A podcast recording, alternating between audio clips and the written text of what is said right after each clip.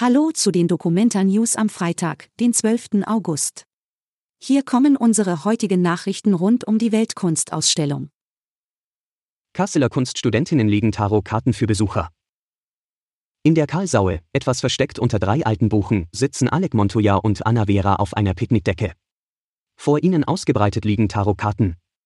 Die beiden Kasseler Kunststudentinnen verbringen jede freie Minute an ihrem Stammplatz. Hier legen sie sich selbst, Freunden und Kommilitonen die Karten und bis Ende September auch Dokumentarbesuchern. Die Leute können uns eine Frage stellen und wir schauen, was die Karten dazu sagen, erklärt Anna Vera ihr Hobby. So wohnt es sich im Fridericianum. Für drei Dutzend Dokumenta-Teilnehmer ist das Fridericianum in diesen Wochen Lebensmittelpunkt und Wohnquartier auf Zeit.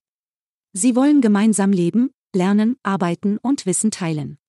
Der kollektive Ansatz zwecks Wissensaustausch ist das Credo der Bildungsplattform Good School, die 2018 vom D15-Leitungskollektiv Rohan mit ins Leben gerufen wurde. Das Modell wurde nun temporär nach Kassel verpflanzt. Dafür wurde das Fridericianum in Fritz School umbenannt. Midan-Wochenende vereint unter anderem israelisch-palästinensische Positionen. Noch bis Sonntag bespielt das zweite Midan-Wochenende die Kasseler Nordstadt in Kooperation mit dem 24. Kasseler Weltmusikfestival.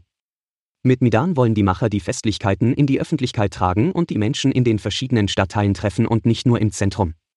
Durch das Programm sollen also Leute in die Nordstadt kommen und etwas über den Schlachthof und den Stadtteil lernen. Alle Infos zur Dokumenta findet ihr auch auf hna.de/dokumenta. Bis Montag.